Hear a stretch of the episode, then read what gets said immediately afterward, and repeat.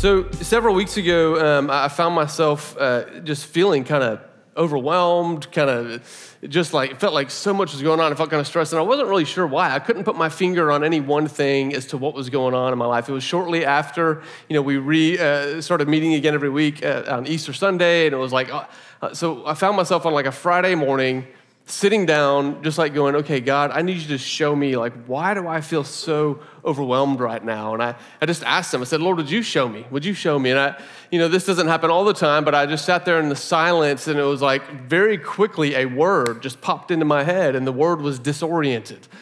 I went, okay, disoriented. You're telling me I feel disoriented. And then immediately after that, this memory, this picture popped into my mind. And it was a memory of a cave, a very specific cave that I used to go in quite a bit. Do we have any folks that like caving? Any spelunkers in the room? I see one hand over here.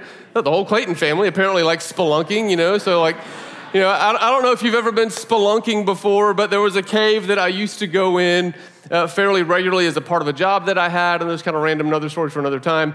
And uh, but this cave, it's called Copperhead Cave. It's in the Ozark Mountains in Arkansas, and I saw this picture. It's a very specific cave. Now this cave is pretty cool because. You, you can hardly find it. You're hiking along a trail along this dry creek bed, and you come across this hole in the ground. I have a picture of it so you can see that's the size of the hole in the ground. I don't know that guy, no idea who he is. I found this on the internet because I don't have any pictures of the cave, but I promise you I've been there. And so you find this hole in the ground, and you have to set up ropes and anchors, and you put on a climbing harness, and you rappel down into that hole about 30 feet down into this open cavern, and it looks something like this. So you get underground, and there's just this one beam of light shooting into this room. And unfortunately, that's the last bit of sunlight you're going to see for a long time. And so you start climbing into these tunnels, and the majority of your time in the cave looks something like this. You're kind of trapped in on every side. You're, you're, you're limited which direction you can move, which, you, which way you can go. And, and this is kind of what it looks like. And so I've spent anywhere from two to three hours in that cave before, gone back about half a mile or so into it. And here's, here's what I learned about caving. You know, the, the image that God gave me was the, the image of coming out of the cave. And it's, it's a really unique feeling coming out of a cave like that. You see, when you're in a cave like that, you're very limited on how far you can see. Your visibility is limited. You can only see how far, however far your headlamp is able to see ahead of you. That's what you can see. If you turn your headlamp off, you can't even see your hand in front of your face. It's so dark. So you're limited in visibility. You're limited in mobility in direction of travel. You saw that picture. It's like you can't go this way, you can't go this way. You can crawl this way or you can crawl backwards. That's pretty much your only options. You know, you're limited in mobility and you also have to move really slowly. You can't get in a rush. There's no level ground to run on. Now, what happens when you come out of the cave, it's a really interesting feeling because you get back and you climb up at Copperhead Cave, you climb up and you literally pop your head out of that hole. And the first thing that hits you is the light. Like your eyes just aren't used to it. And it's kind of disorienting because your eyes are trying to adjust to this sudden flood of sunlight that's taking over. And it's disorienting. Then you climb out and now, we're, we're, for the last two hours, you haven't been able to even stretch your arms out beside you. Suddenly, you can move, and there's just mobility and there's space. And it is this weird combination of being both liberating and disorienting. It's so liberating, and yet the liberation is so disorienting. And what I realized as the Lord showed me this picture about myself several weeks ago is that it felt like I was coming out of the cave. It was like after Easter, I found myself being overwhelmed because for a year, I could only see so far into the future because I didn't know what the future was going to hold. For a year, I could only go to so many places and do so many things because everything was shut down. And then suddenly, suddenly everything starts opening, and I find myself having so much on the calendar. I remember waking up one morning and suddenly, oh, I've got, I've got gatherings at the cannery every Sunday. I'm also leading an at home gathering. And there's also birthday parties that are popping up. Oh, and Little League is open now, four nights a week. I'm at the baseball field. Oh, and people want to grab coffee. Oh, and people want to grab lunch. Oh, and there's weddings happening. And it was like, whoa, so much stuff all of a sudden. And what I found happened is that I started saying yes to just about everything because it was so liberating. I said yes to everything just because I could. And as a result, I became disoriented, overwhelmed, and confused, feeling like there wasn't enough space in my days. Has anybody else felt this? Somebody else felt this. You know, I, what I want to talk about this morning is how, how do we reorient ourselves to life above ground without, in a way that doesn't have us face planting on the treadmill of life? How do we reorient ourselves? You know, and this is not going to be a sermon primarily about how do you schedule your day better or how do you manage your calendar better. It's because, guys, the ultimate threat here is not being stressed out. The ultimate threat is not being overwhelmed. The ultimate threat is not even burnout. Guys, the ultimate threat is that when we come back above ground, we will begin to orient our lives in such a way that we don't leave space for Jesus to speak to us, to lead us, to guide us in the day in and day out moments. The ultimate threat here is not stress or burnout. The ultimate threat is life without Jesus. That in our attempt to get reoriented, we would leave him out of the equation. Now, the truth is, I know that. Um, we all have different scenarios as we emerge from the cave, so to speak, the cave of a pandemic. You know, some of you, like me, will carelessly or accidentally say yes to so many things that you will accidentally eliminate the possibility of Jesus being able to speak into your life. That's where some of you are. Some of you are coming out of isolation for a year and you're going, man, how do I busy myself enough so that I don't have to think about any of the junk that was bubbling up and haunting me when I was in isolation. And so you'll purposely fill your schedule. Some of you loved the isolation because you loved the excuse not to have to be around people, but you used it as an excuse to, to you know, binge watch or to stream or to game or to gorge, whatever it was. You did not use it to draw nearer to Jesus, and now you're coming out and you don't know how to do it anymore. And some of you actually really valued the time alone because you really loved the extra time with the Lord, and you're wondering, how can I keep that going now that everything seems to be picking up again? We're all in different spots. But no matter what, what your scenario is, I believe there is an invitation to orient your life above ground with Jesus at the middle. And Jesus himself will talk about this so clearly and beautifully in John chapter 15. He's talking to his disciples in John 15 about what life looks like oriented around him at the middle. Even when he's not physically standing here with us, he's with them physically when he's saying these words, but he knows that he is about to die.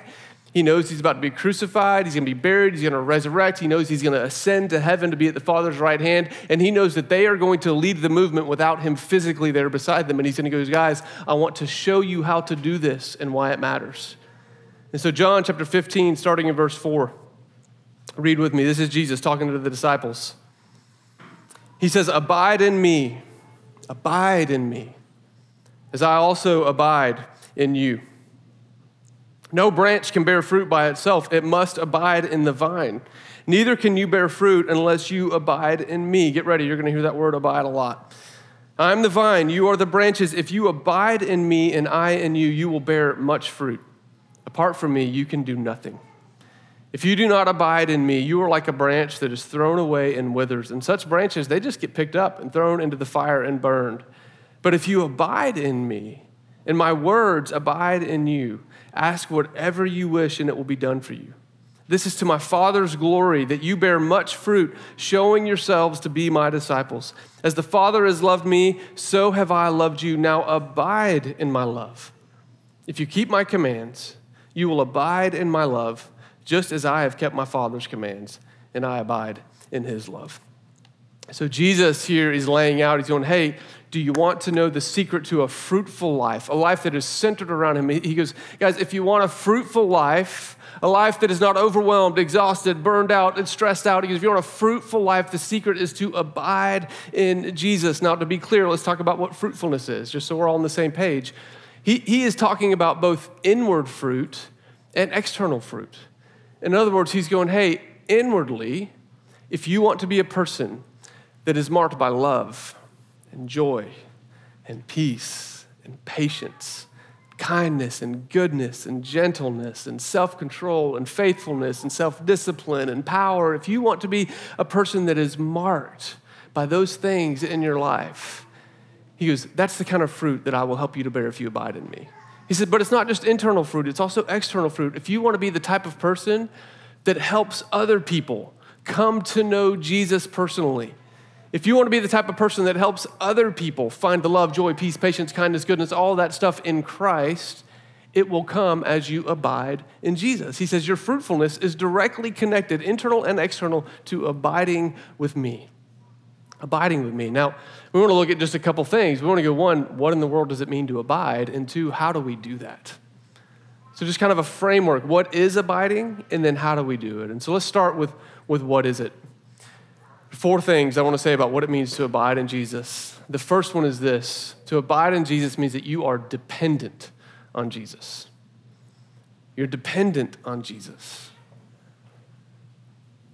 Your fruitfulness is dependent upon Jesus. Your abiding is dependent upon Jesus. In other words, guys, abiding begins and ends, it be, it's, it's Jesus. Look at verse 4 and 5. He goes, Look, he goes, Abide in me as I abide in you. No branch can bear fruit by itself.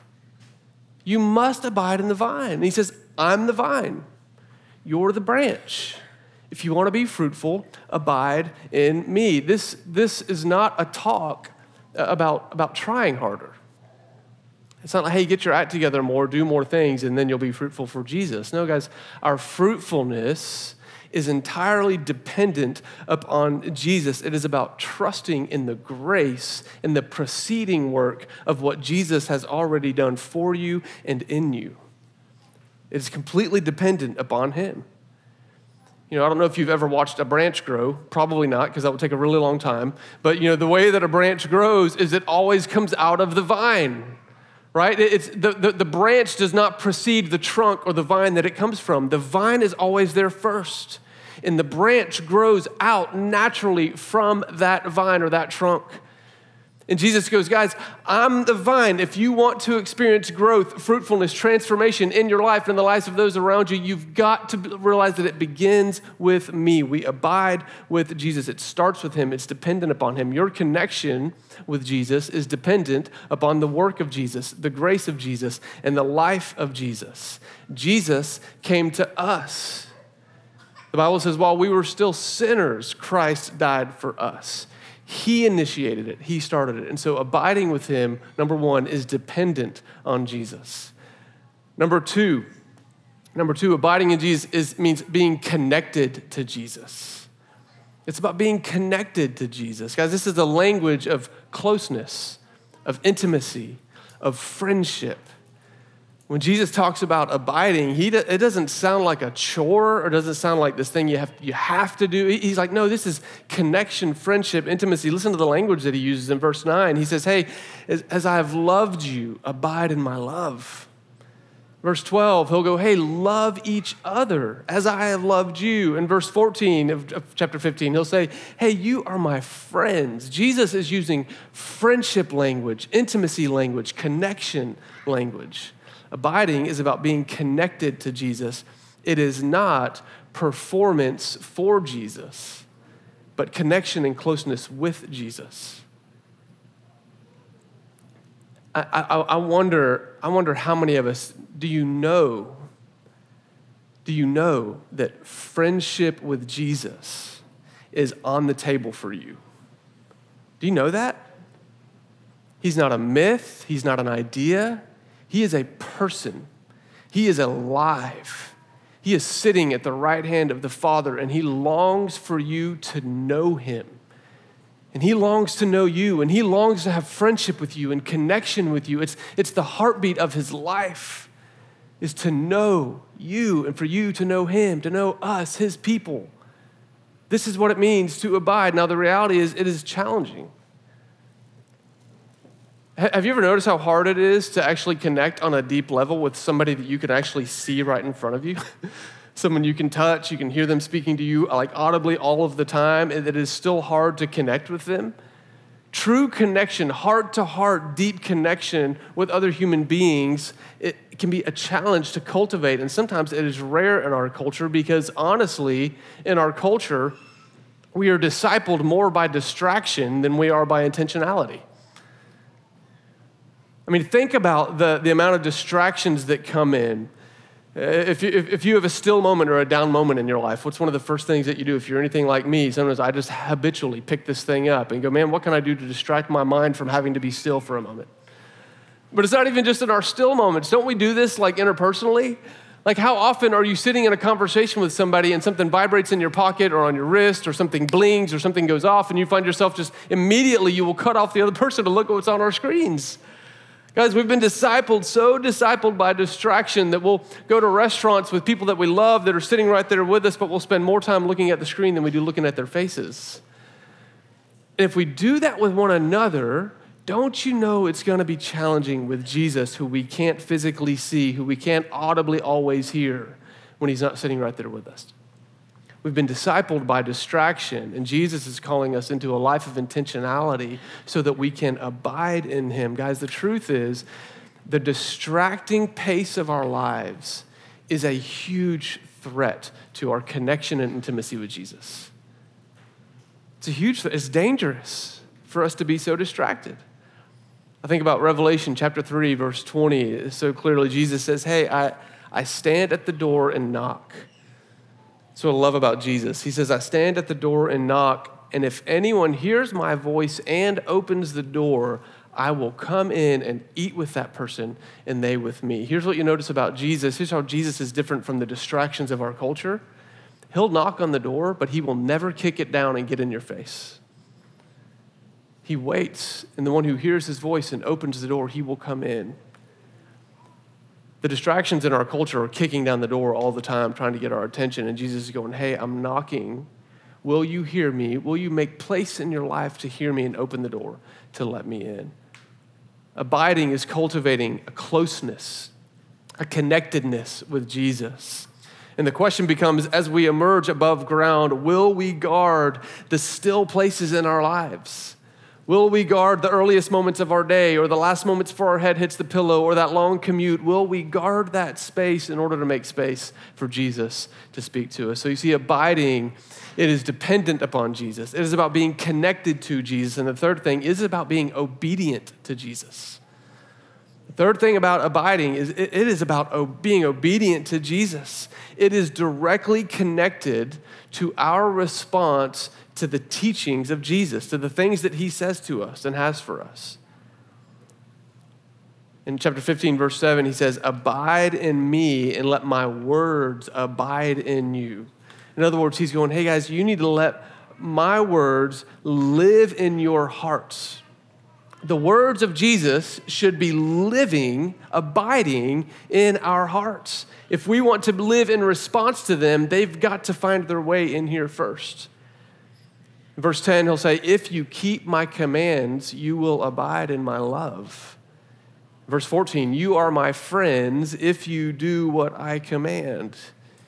You know, over and over again, this shouldn't surprise us. Jesus will connect our closeness with Him, our following Him, our, obe- our, our loyalty to Him. He'll connect that to our obedience. In Luke chapter 6, verse 46 to 49, he says it this way He says, he says, Why do you come to me and say, Lord, Lord, and yet you don't do any of the things I tell you? He says, Let me tell you what the person is like who comes to me, hears my words, and puts them into practice. He says, That person is like a wise builder who builds on a good foundation. He says, But the one who comes to me, hears my words, and then doesn't put them into practice is like the foolish builder who builds on a lousy foundation and the house gets knocked over by the storms of life.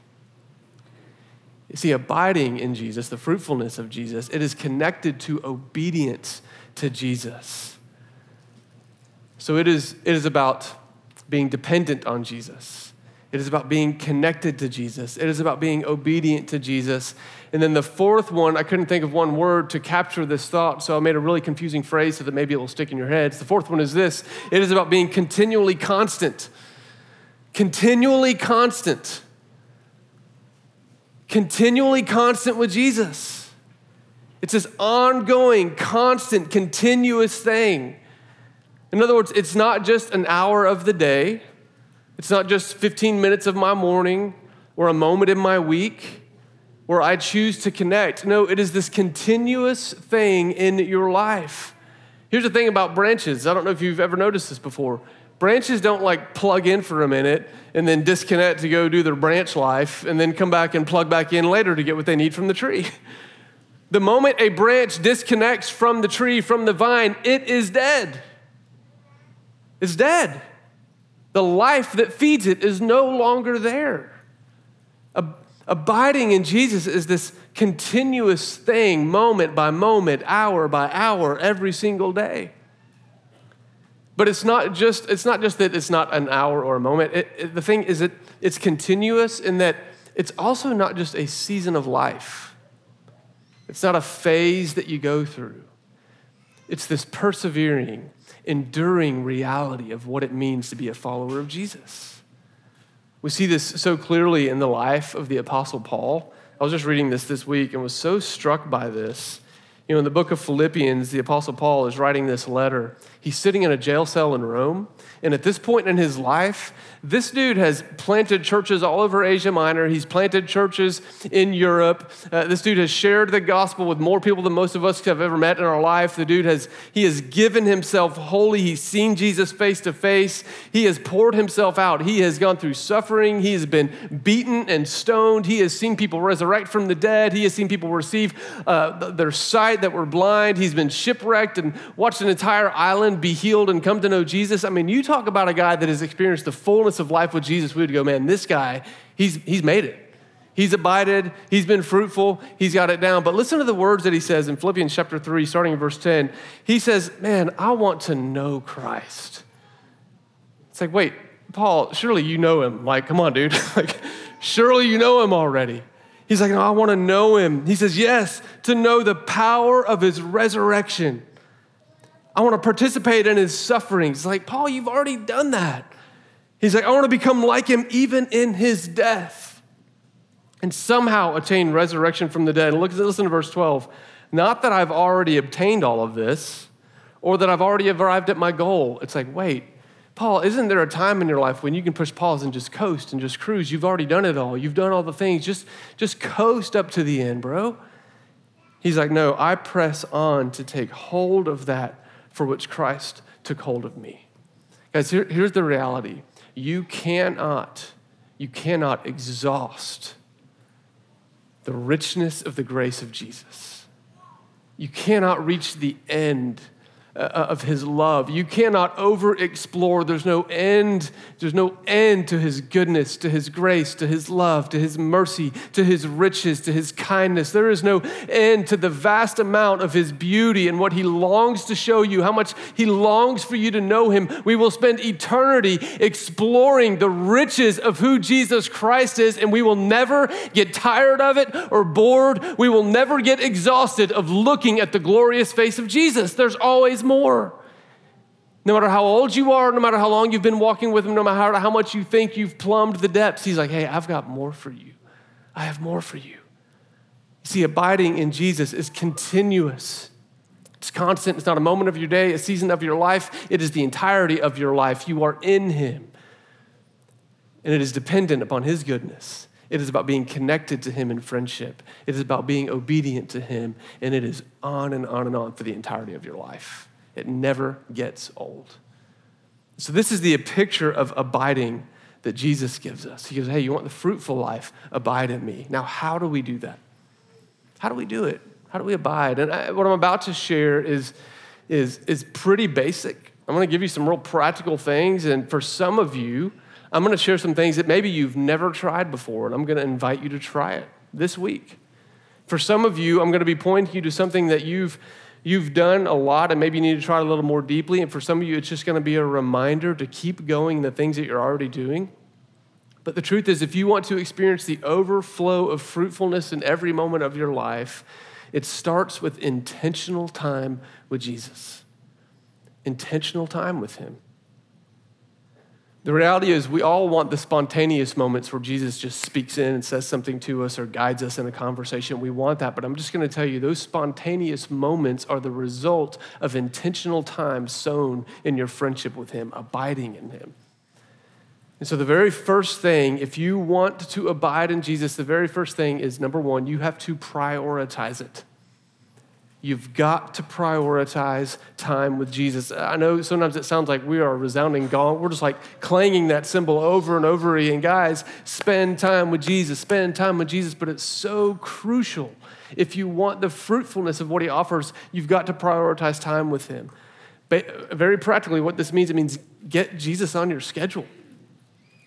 If anybody wants to set up a meeting with you, a lunchtime with you, a hangout with you, a dinner party, whatever, you put it on your calendar, you prioritize it. And what I'm saying is, if we want fruitfulness and friendship with Jesus, we need to do the same thing.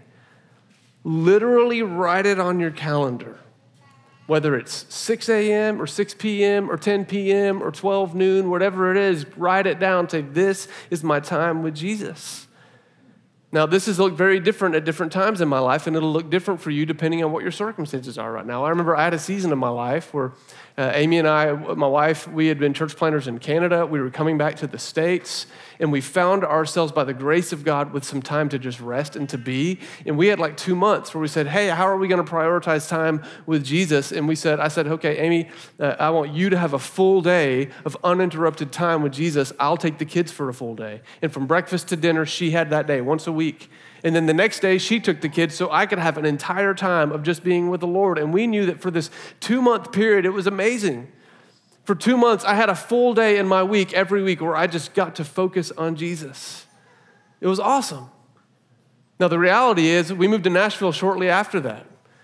And I took a part time job at Starbucks, and I was taking the other part of my life. I was trying to help Onward, our church planting family, get off the ground with Dave. And I was working 12 hour days. I was rising up early and driving from East Nashville down to Brentwood to work at a Starbucks. And the only window of time that I had that was still was in my commute.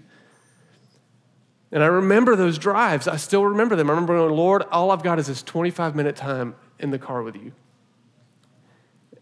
And so I prioritize my commute to Starbucks at 4:30 in the morning is going to be spent reflecting on and listening to the Lord speak. And so I would listen to the word of God in my car. And then there was a certain part I remember as I was driving along when I got to, uh, to, to where 100 Oaks is there in Thompson Lane on I 65. When I hit that moment, I turned off the word and I turned on worship and I spent the rest of my drive worshiping the Lord. And that was my time. And so, whatever season you're in, prioritize it and understand it may look different at different times in your life, but you've got to prioritize it. The second thing is you've got to plan it. Plan it. Plan what will you do? If you prioritize 30 minutes of your day in the morning, if you prioritize an hour of your day in the middle of the day, what are you going to do in that time? If you don't plan it, guess what will happen? You'll sit down and you'll open the word, and then this thing will go off, your phone will vibrate, a bird will fly by the window. Huh? You know, you'll be like me, like I get so distracted by so many things. And if you don't have a plan for how you're going to use that time, you will get distracted, you will get derailed, and you will get discouraged. Distracted, derailed, discouraged. That's pretty good, man. I just made that up on the spot. I'm gonna write a Devo about that or something. It's like if you don't plan it, that's what will happen. That's what will happen. So, so here, here's what I mean by planning. I'm gonna get really, really simple. Remember, Jesus said, If my words abide in your heart, that means you've got to spend some time letting His Word get into your heart. And so make a plan. Hey, I've set aside 30 minutes. My plan is I'm going to read the Gospel of Matthew, one chapter a day, and I'm going to read one psalm. There's a plan. My goal is I'm going to read the Gospel of John and one Psalm. I'm, I'm going to read through the, the letters of Paul. Whatever it is, make a plan. Guys, there's no shortage of plans available. If you've got a smartphone, download YouVersion. There's like 9,000 Bible reading plans on there that you just pick one, and it will literally give you a checklist that you can read through. And every day, now that you've prioritized it, you know what you're going to do with that time. But I want to encourage you as you open the Word, don't just blindly read. I'm going to give you five questions that you can come to the Word of God with to be armed with. I'm going to go through these pretty quickly, but they're going to be available on our blog as well, ethoschurch.org forward slash blog. And what I want to encourage you is every morning when you go to prioritize time with Jesus, that intentional time, open up the Word and take a minute just to pray and ask the Holy Spirit to speak to you.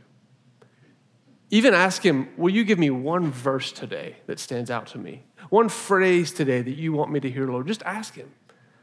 And then as you read, let these questions be in your mind. We're going to put these questions up on the screen. Again, I'm going to go through them pretty quickly. First question What does this passage tell me about God, Jesus, or his plan? Really basic, and don't overthink it. Like literally, if you're reading what we read today, what does this passage tell me about God, Jesus, or his plan? It tells me that Jesus wants me to spend time with him, he wants me to abide with him. It tells me that Jesus actually wants me to be fruitful. Keep it really simple. What does it tell me about God? About Jesus or his plan. Second question is this What does this passage tell me about humanity? Does it tell me about the created image bearers of God Almighty? What am I learning about us as a race, as a people, in our relationship to God? Number three, what does this passage say about me personally? What is it that the Holy Spirit is trying to speak to me here in this moment? It might be, a, it might be something He's convicting you of. It might be a reminder to call a person and forgive them or to tell them you love them. It might be a reminder to pray for somebody. It might be a, reminder to change some things in your life. It might be a reminder to be more devoted. Whatever it is, like, what does this passage say to me personally? Fourth question is this What will I do to obey what Jesus is telling me? Guys, I, I can't emphasize this enough. Man, Jesus wants to invite you into a full life. And he will often do it in your time with him in the word and in prayer. But if we read the word or we listen to him in prayer and then we do nothing with it, you will not see the fruit. Obedience is such a crucial step. So ask this question every time What am I going to do today to obey this thing that God is saying to me? And then the fifth question is really simple Who am I going to share this with?